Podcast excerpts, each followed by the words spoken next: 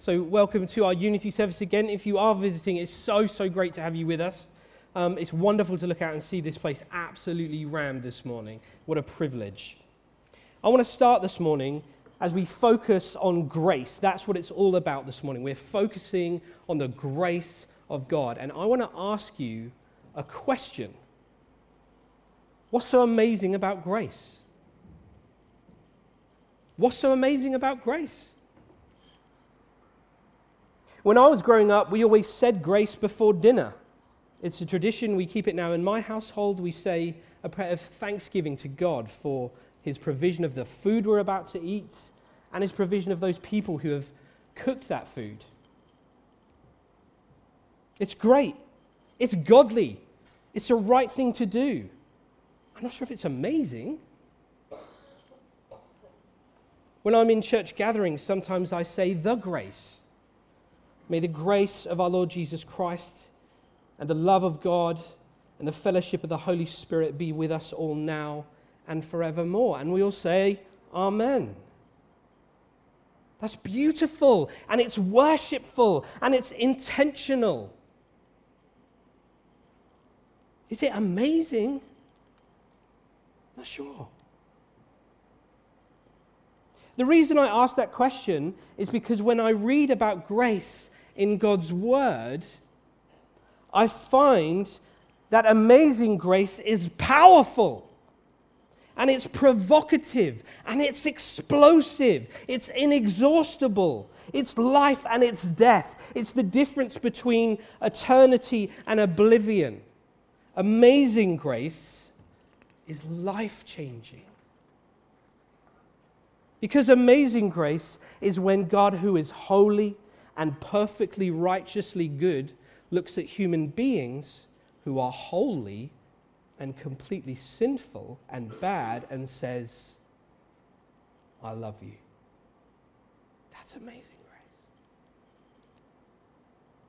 Amazing grace is when, for our sake, God the Father sent his Son Jesus, who had never sinned, to be the offering for our sin so that we could be made right with God through him.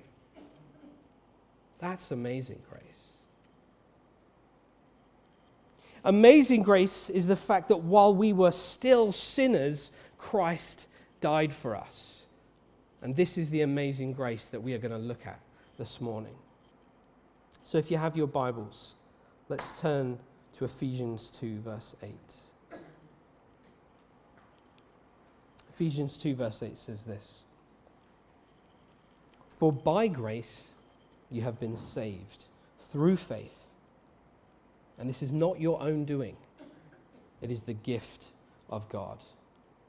I'm going to pray. Heavenly Father, just even now as we consider your amazing grace, would you send your spirit into our hearts so that we might once again be refreshed and understand and know intimately the wondrous, amazing, incomprehensible majesty of your grace.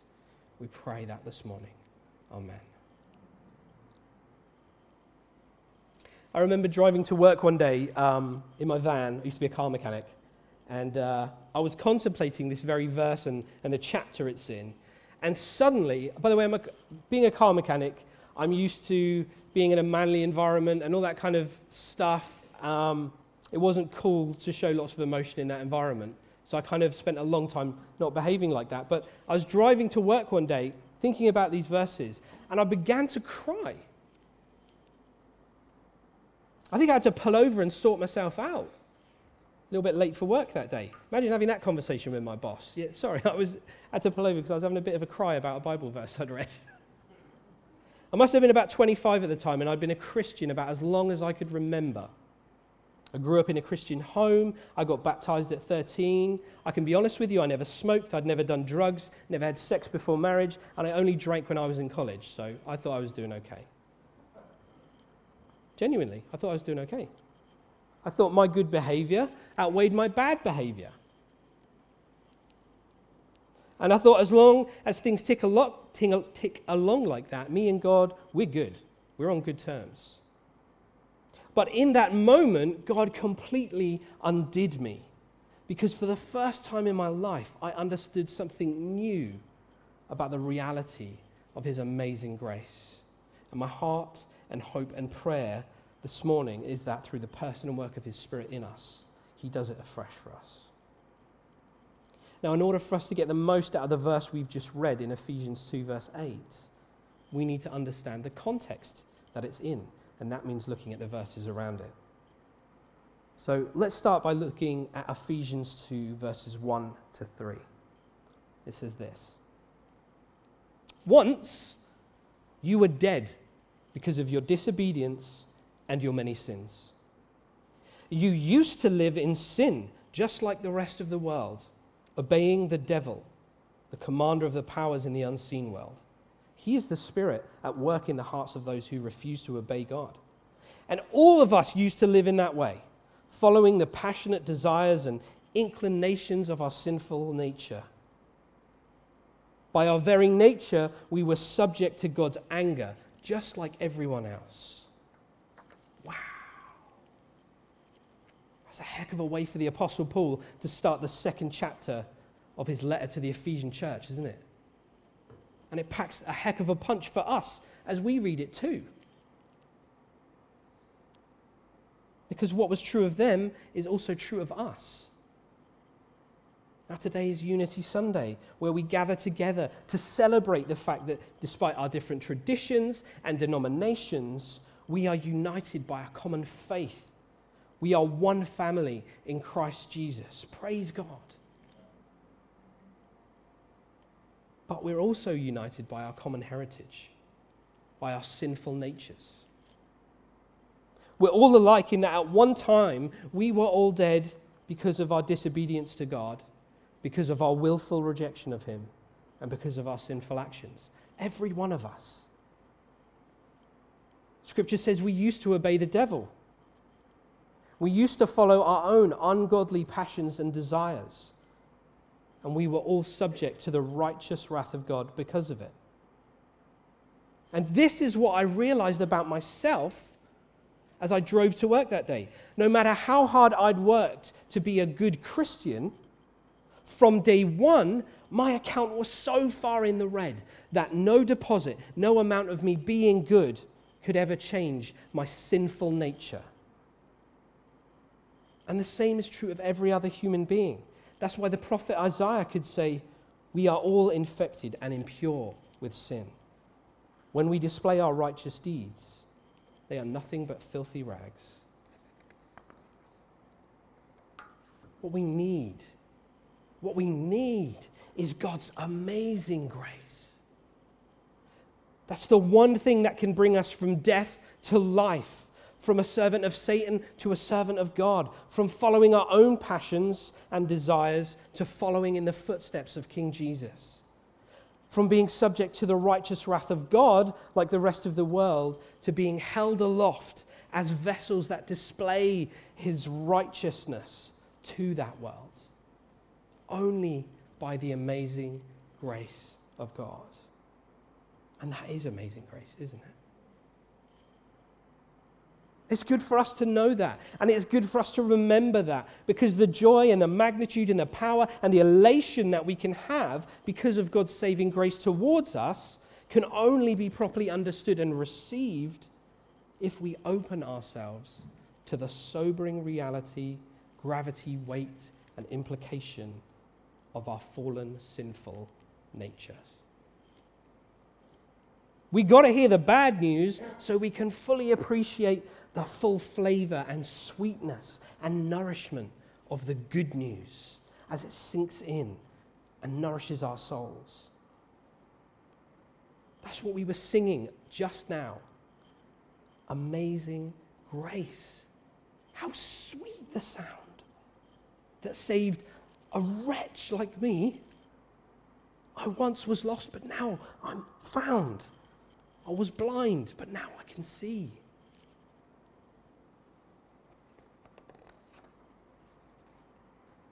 Listen again to what Ephesians 2, verse 8 says. For by grace you have been saved through faith. And this is not your own doing, it is the gift of God. What's so amazing about grace? It's a gift from God. Amazing grace is unmerited favor towards us. We didn't earn it, we don't deserve it, and we can't return it.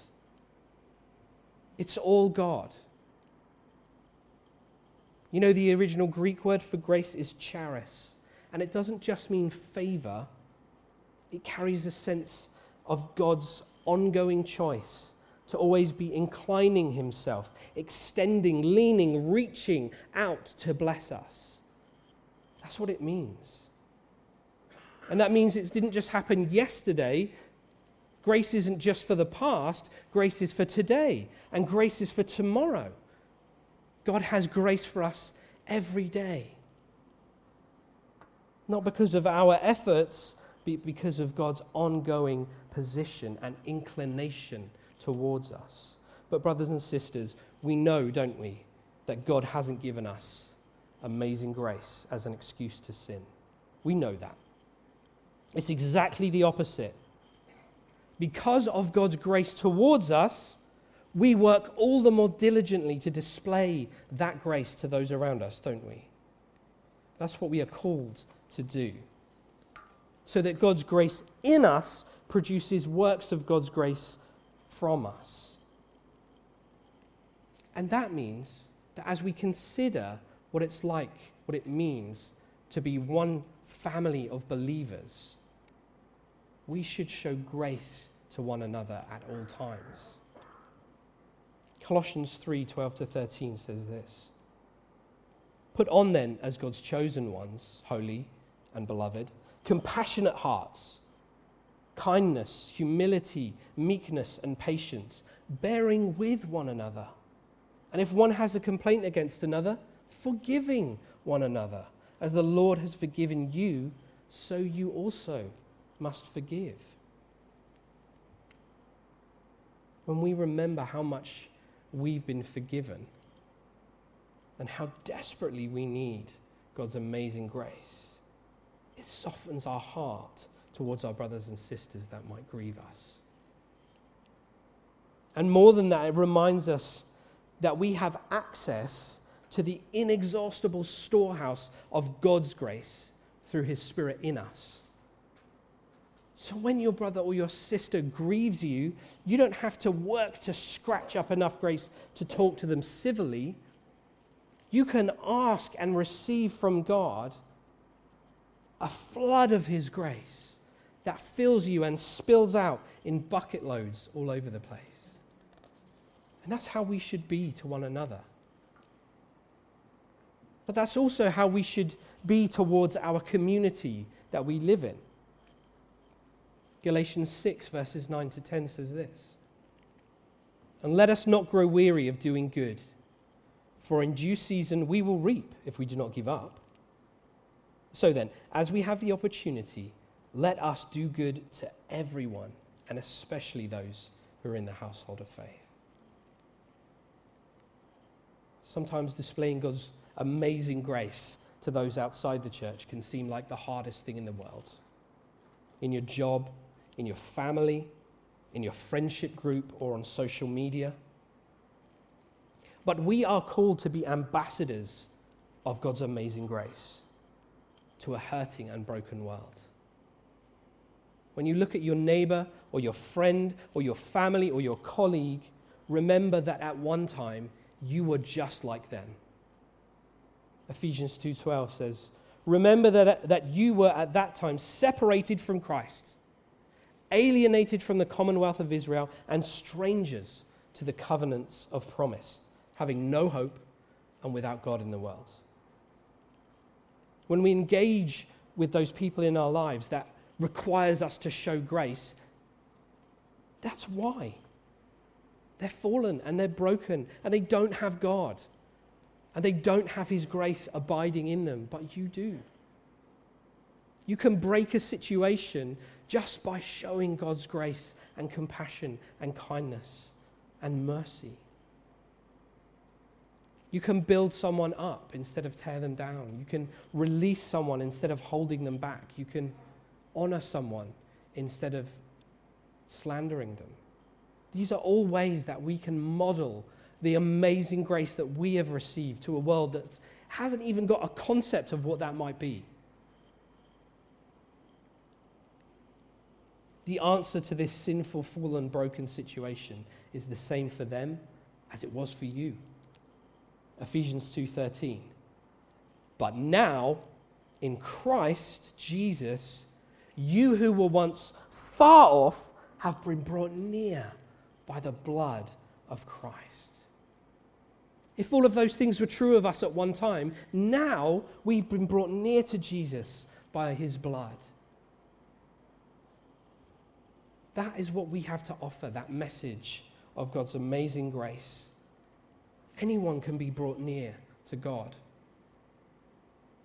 And we hold that hope out to a world without hope. The answer is God's amazing grace. I want to finish by praying the grace over you, my dear family. And I wonder if you could stand as I do that.